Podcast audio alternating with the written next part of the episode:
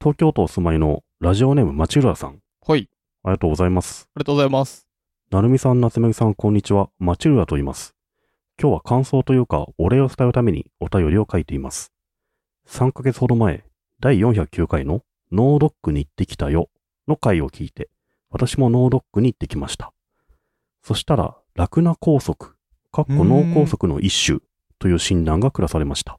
まさかの事実にとてもショックを受けましたが、早めに発見されてよかったですね、という先生の言葉を聞き、これはノードックに行くきっかけをくれたお二人にお礼を伝えなければと思いました。そして先日、再検査に行ってきました。本当に偶然ですが、検査に向かうバスの中で、第656回作家の岸田奈美さんをゲストに、創作を楽しむコツなどを語るという回を聞いている自分に気づき、どんぐり FM は元気が欲しい時に自然と聞いてしまう、まるでポカリスエットのようなポッドキャストだなと思いました。再検査の日まで本当に生きたコーチがしない日々を送っていたのですが、不思議とお二人の声と踊るポンポコリンを聞いていると気持ちが落ち着きました。再検査の結果は今のところ大事には至りませんでしたが、これから一生かけて付き合っていく病気になると思います。でも検査に行ってなければ食生活や生活習慣を見直すことをせず、納豆も一生食べなかったと思うので、本当に二人には感謝です。今まで疲れた時は大好きなアイスクリームばかり食べてましたが、3回に1回はどんぐりヘムに切り替えて、糖分補給しようと思います。これから長生きして、おばあちゃんになっても、どんぐり平を楽しむ人生を歩みたいと思います。ラジオネーム、町浦さん、ありがとうございます。ありがとうございます。おー。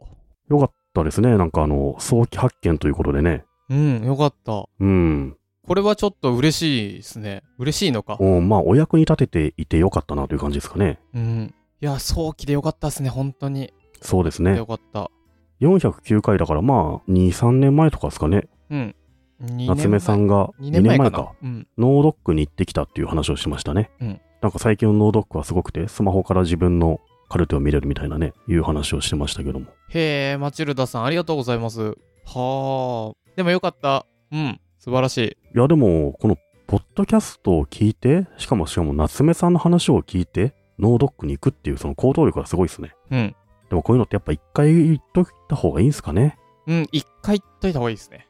そんなうん毎年じゃなくてもいいと思うんだけど。そうだね。いやー、不思議のお二人の声と踊るポンポコリンを聞いていると気持ちが落ち着きますって、いやー、BB クイーンズにも感謝です ね。このい、や、ほんとそうだよ。ピうーんヒ。ャラ、ピーヒャラ。 岸田さんの回の後にちゃんと踊るポンポコリンを再生されたってことです ね。この人あれだな、あの、うん。素直だな。そうですね。えでも嬉しい。こういうのはとても嬉しいです。マチルドさん、ありがとうございます。おばあちゃんになってもどんぐり編を楽しむ人生を歩みたいということなんでね。うん、僕たちもね僕、らも、うんじじいになってるわけですけども。やっていかねばですね。いやー、嬉しい。 ありがとうございます。す。ど、ど、ど、ど、ど、どんぐり FM。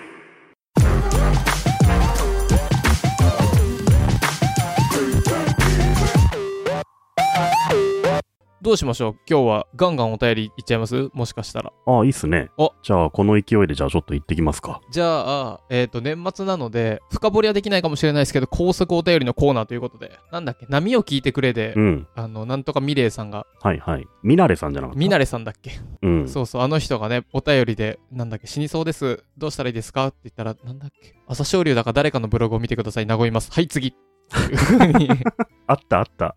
あのー、古都欧州だかな古んだ都か。欧州だっけあの、うん。ね力士のブログがめっちゃなそうそう和むんだよね。そうそう。なんか、スズメが可愛いとかだけでしょああいう系のブログ のそうそう人。そうそう。実際あれ、古都欧州のブログ見に行ったら面白いんだよ面ね。白い、面白い。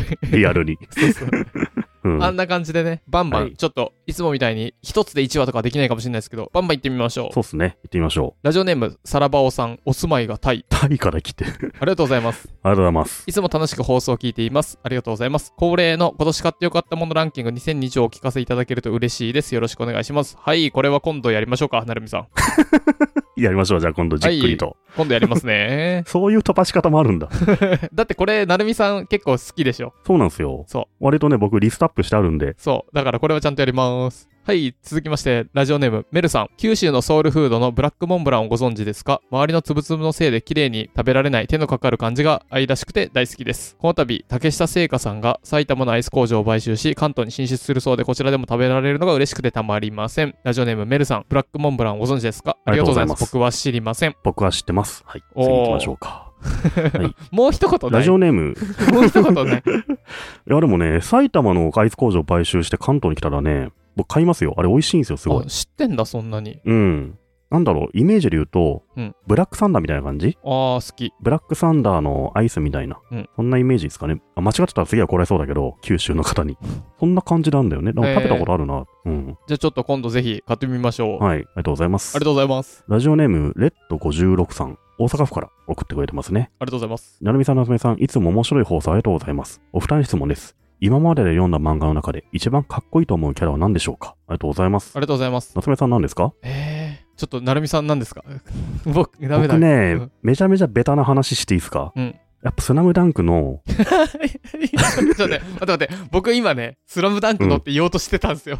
ちょっと待って、あ、でもキャラは違うかもしんないな。僕はディフェンスに定評のある池上です。池うん。その理由は、やっぱディフェンスっていう地味な仕事をずっと淡々と続けて、うんじわじわとその県内に知られるような選手になっていったっていうところうんうんで本人もそういう科目でひたすら自分の仕事を全うしてで勝利に貢献するんですよね、うんああいう姿勢って僕多分読んだ時中学生なんですけどその中学生ながらこういう人って本当すごいなと思ったんですよ、うんやっぱね湘北の選手ってみんなスター性があってね当然主人公だからキラキラしてるんですけど僕はあのディフェンスに定評のある生き神っていうのにもう結構じわじわ来てるんですよこの二十数年盲腸でね、倒れるまでそうそうそうそ我慢したり。う。そう。へえ、いや、これは夏目ねさ、んどうせあれでしょ三井でしょ 三井、どうせじゃない。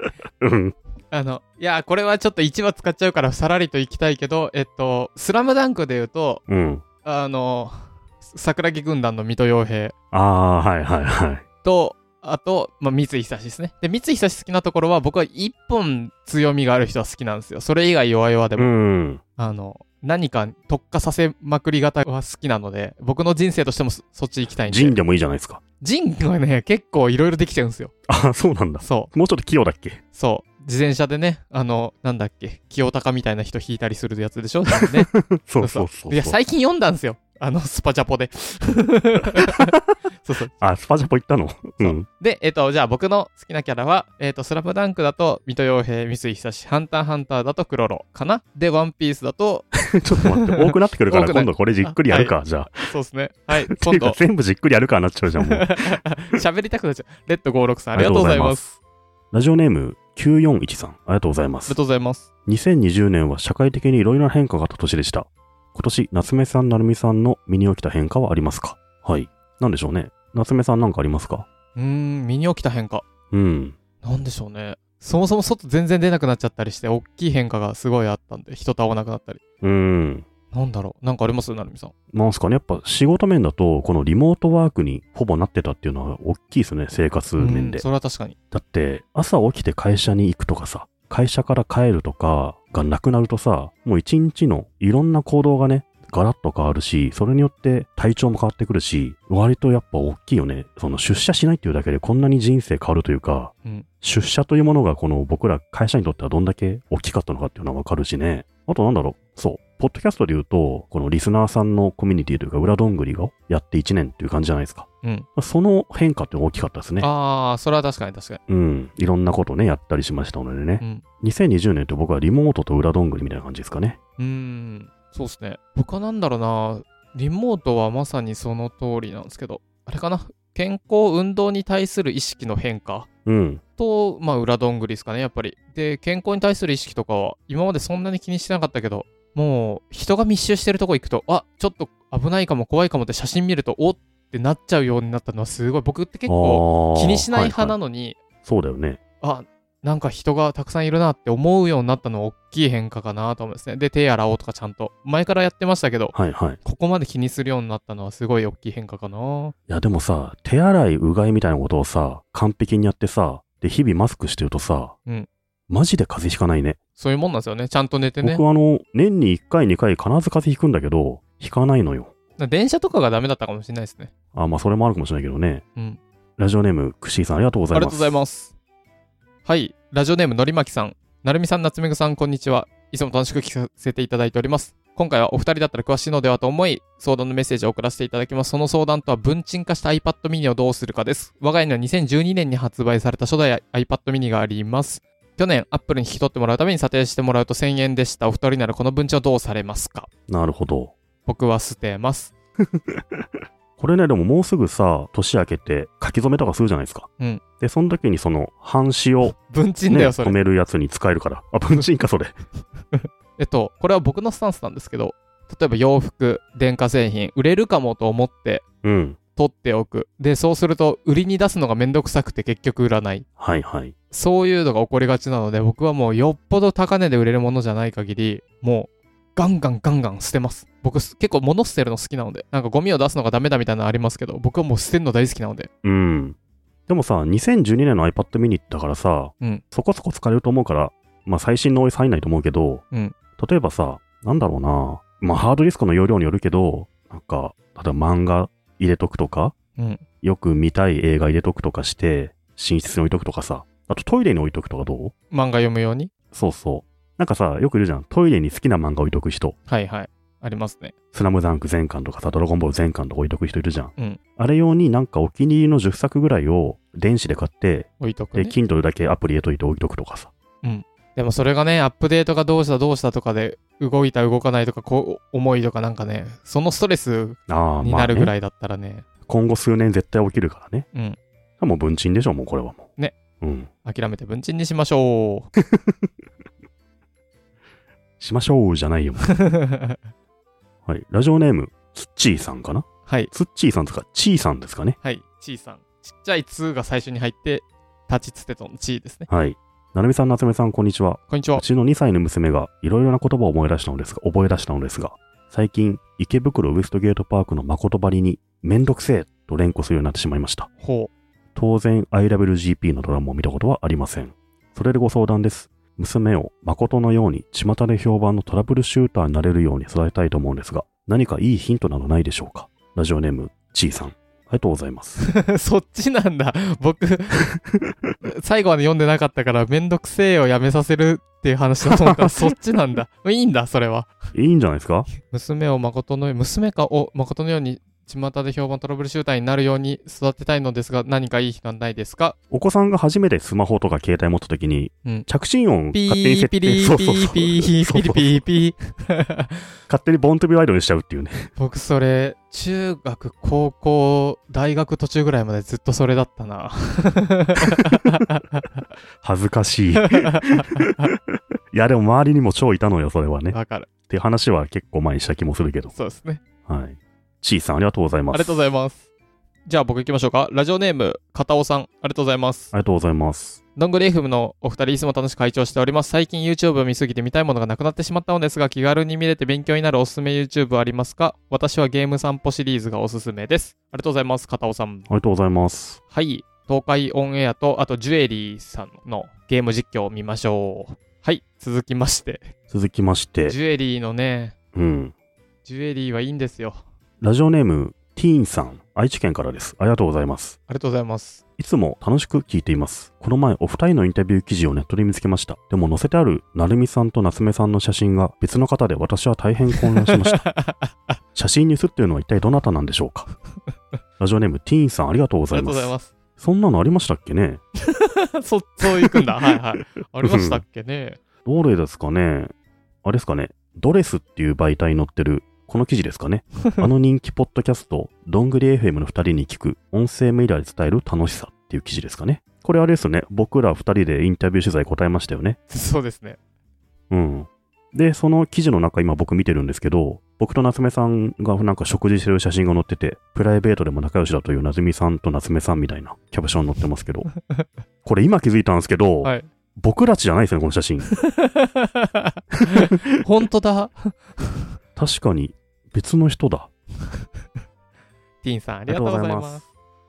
とかとか、いっぱいお便り答えてましたが、これ面白いんで、まだまだ行きましょうか。そうっすね。うん。では、また今度どこかで、このお便りたくさん答えるのやると思うので、皆さん、楽しみに待っててください。